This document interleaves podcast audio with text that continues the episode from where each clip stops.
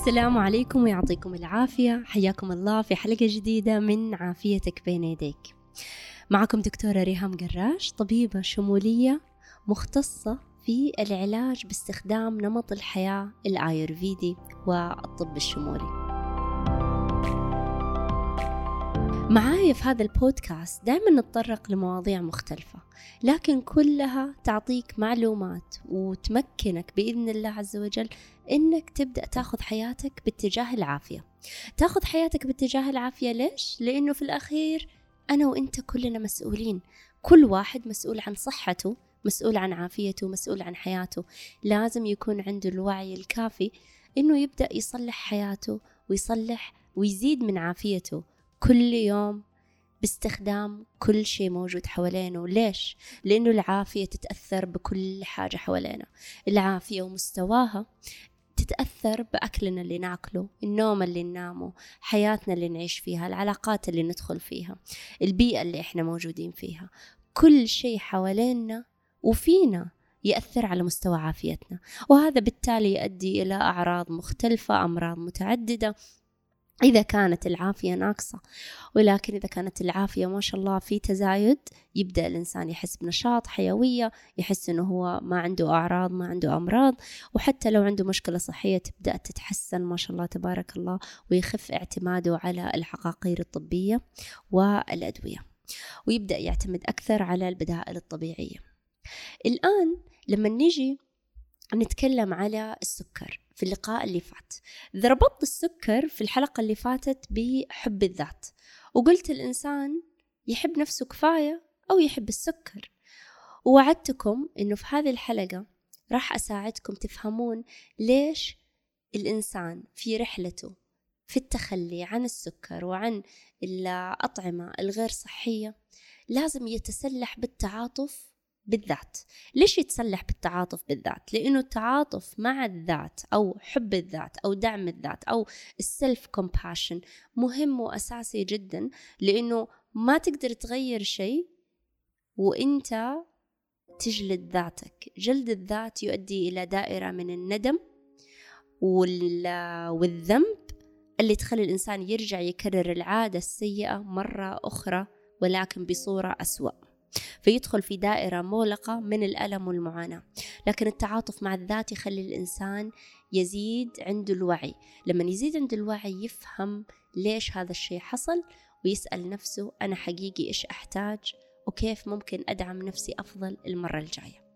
لما نجي نتكلم عن السكر ضروري جدا يكون عندنا وعي وفهم بتعقيد آه، تأثير السكر على جسمنا.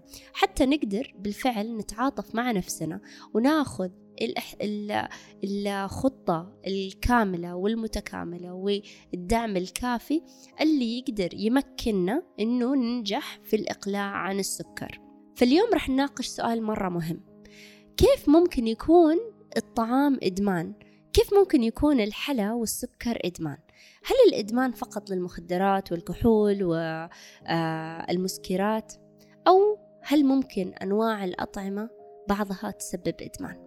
للإجابة عن هذا السؤال نحتاج أول إلى شرح مفهوم بسيط لكن مهم جدا من علم المخ والأعصاب ألا وهو التكيف العصبي. بمعنى التكيف العصبي هو اسمه بالإنجليزي نورو أدابتيشن. بمعنى أنه إذا تغيرت البيئة حوالينك أو داخل جسمك تتغير استجابة الدماغ لذلك. هذا السبب الأساسي اللي يخليك غير قادر على الالتزام بنظام غذائي في الماضي. ليش؟ لأنه لما تبغى تغير نظامك الغذائي أنت قاعد تخوض معركة صعبة جدا ضد التكيف العصبي اللي كان متعود على جرعات سكر أو ملح أو دهون عالية وأنت ترغب في تغيير بيئة جسمك ونظامك الخارجي فجأة. فجسمك يبدأ في حالة آه يبدأ عنده أعراض withdrawal أو أعراض انسحابية. فيصير عند الإنسان آه مشقة شديدة لأنه كل شيء حصل فجأة بدون أي تعويض أو أي آه تخفيف للأعراض الانسحابية عند الشخص. فإذا إحنا نبغى نوقف السكر فجأة أو نسوي أي تغيير في حياتنا فجأة نحتاج نوازن البيئة الداخلية في الجسم وفي الدماغ والبيئة الخارجية مع بعض. فما يصلح نشتغل بس من برا لازم كمان نشتغل من جوا. فمثلا العديد من الأشياء الممتعة تؤدي إلى ارتفاع الدوبامين. على سبيل المثال شرب الكحول التدخين المخدرات يؤدون إلى فيضان وفيض من الدوبامين داخل دماغ الإنسان. بالنسبة لك هذه متعة. لكن بالنسبة إلى دماغك فهذا الفيضان من الدوبامين مو طبيعي أبدا. فحتى لو كان الشعور ممتع للشخص كمية الدوبامين اللي في الدماغ تسبب حالة إجهاد للدماغ نفسه. فإذا تكررت هذه المتعة القصوى في كثير من الأحيان مثل مع تكرار استخدام المخدرات أو الشرب فدماغك يتكيف مع هذه الجرعات العالية اللي يخلق بيئة طبيعية وثابتة وأكثر توازن لنفسه مرة أخرى. عن طريق إيقاف تشغيل بعض أجهزة استقبال الدوبامين الخاصة بك اللي هي الدوبامين receptors فتقل كمية الدوبامين receptor أو مستقبلات الدوبامين حتى يصير الدماغ ما يستجيب لكل فيض ال ال الدوبامين اللي داخل آه، عليه أو اللي آه، آه، أفرز فيه. عندما يحدث ذلك فلن تكون قادر على الشعور بنفس المتعة من خلال نفس الجرعات. ليش؟ لأنه في مستقبلات أقل آه، للدوبامين فتحتاج جرعات أكبر حتى توصل لنفس المتعة. هذا بالعادة ما يخلي الشخص يتوقف عن استخدام المخدرات أو الكحول بس يخليه يستخدم المخدرات والكحول بكميات أكبر مما يتسبب في جعل مستقبلات الدوبامين أقل وأقل وأقل. الآن ما يقدر الشخص بسبب قلة مستقبلات الدوبامين إنه هو يشعر بالسرور والمتعة مع أي شيء حتى لو ترك الكحول أو المخدرات. فبعدها يدخل الإنسان في حالة اكتئاب مزمن ويصير كل شيء يبان غير ممتع لأنه مستويات مستقبلات الدوبامين انخفض بشدة. طبعا مثال المخدرات أو مثال الكحول أو مثال الكوكايين هذه كلها أمور آه، قوية وواضحة وصعبة. لكن اللي اليوم أحاول أقوله لكم إنه ترى هي فيزيولوجيتها مشابهة لفيزيولوجية الإدمان على السكر أو الدهون أو الجبن أو الأطعمة الغير مرغوب فيها الأطعمة الغير صحية. فإذا كنت سألت نفسك هل أنا مدمن على السكر فغالبا إيوة. العديد من المواد الغذائية خاصة هذه اللي يتم تعديلها من صورتها الطبيعية أي أنه يتم معالجتها بشكل كبير وتغليفها وتعليبها وإضافة كميات كبيرة من السكر والملح لها اللي موجودة في السوبر ماركت لها تأثير عصبي مماثل لتأثير المخدرات. تلك الأطعمة المكررة والكعك والشيبسات والحلويات تسبب ارتفاع هائل في نسب الدوبامين. أكثر خطورة وأكثر ارتفاع من اللي المفروض نحصل عليه من الطعام. ويستجيب الدماغ وفقا لذلك عن طريق التكيف مع الإجهاد الناتج عن ذلك وتقليل مستويات مستقبلات الدوبامين. بالنسبة إلى دماغك يكاد يكون ما في فرق في فيزيولوجية الاستجابة بين الكعك والمقالي والوجبات السريعة وبين الكوكايين أو حقن المورفين. باختصار وبساطة طريقة معالجة الغذاء وتكريره اليوم والأطعمة الغير كاملة والأطعمة المعلبة والوجبات السريعة تسبب تأثير قوي جدا للجسم والعقل. تأثير مكثف للغاية وغير صحي ويغير وظيفة الدماغ يغير فيزيولوجية الدماغ ويسبب إدمان. تناول الكثير من البيتزا أو جبن تشيدر أو الكعك يخلي عقلك يقلل من مستقبلات الدوبامين مما يؤدي إلى الحاجة إلى المزيد النتيجة إدمان طعام. لحسن حظك هناك حل وحتى لو شعرت أنك مدمن على الكعك أو الحلوى يمكن استرجاع مستقبلات الدوبامين وإعادة تحسين مستوياتها وإصلاح الإدمان اللي حصل جوا جسمك والتغيير الكيميائي الحيوي يمكن إعادة توازن إليه. المهم إنه إحنا نفهم إنه الموضوع يستغرق وقت ويستغرق خطة هادفة وخطة فعالة لتحقيق الهدف إن شاء الله.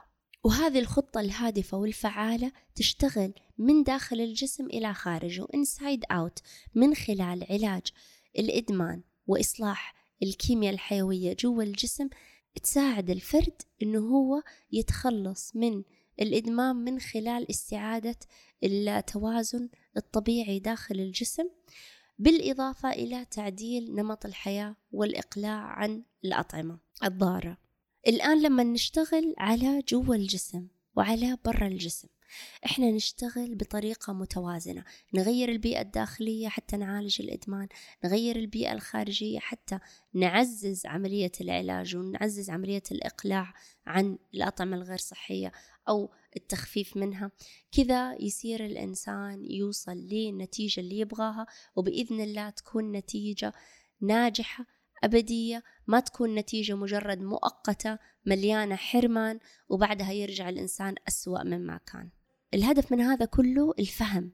إنه أنت تتعاطف مع نفسك وترحم نفسك وتدعمها من خلال فهمك إنه حكايتك مع أكل الحلويات مش بس ضعف إرادة بل هو تغيرات حيوية بسبب التكيف العصبي اللي أدت إلى الإدمان. عشان كذا الموضوع كان صعب عند بعض الناس ولكن مع بعض إن شاء الله راح أساعدك تعالج هذا الإدمان وتستهدف السبب الجذري للمشكلة. في المرة الجاية إذا قلت لنفسك بوقف أكل حلويات ونجحت احتفل ممتاز واستمر لكن لو فشلت قبل ما تحس بالتوتر والعزلة وتتفاقم المشكلة زيادة تذكر الكيمياء الحيوية والدوبامين والتكيف اللي حاصل جوا جسمك. أحيانا صعب جدا تنجح بدون ما تعالجه وتعيد التوازن له أولا. مع بعض رح نقدر نصلحه إن شاء الله. ورح نقدر نساعدك تعيد التوازن لهذا الاضطراب. للمزيد من المعلومات حول نهج الآيورفيدا لعلاج إدمان السكر وعلاج إدمان الطعام وفقدان الوزن بشكل تلقائي ونهائي بإذن الله. ترقبوا بروتوكول الآيورفيدا لإنقاص الوزن اللي إن شاء الله راح يصدر هذا الشهر بعنوان اخسر وزنك بصورة نهائية وفعالة. باستخدام الآيورفيدا للمزيد من المعلومات قوموا بزيارة موقعنا على شبكة الإنترنت www.embracinghealth.online أو تواصلوا مع دعم العملاء على واتساب رقم صفر صفر تسعة سبعة ثلاثة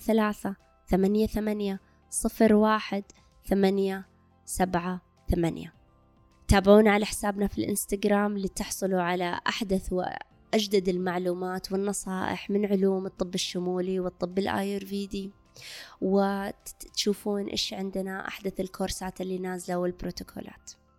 يعطيكم العافية ونهاركم ومساءكم سعيد.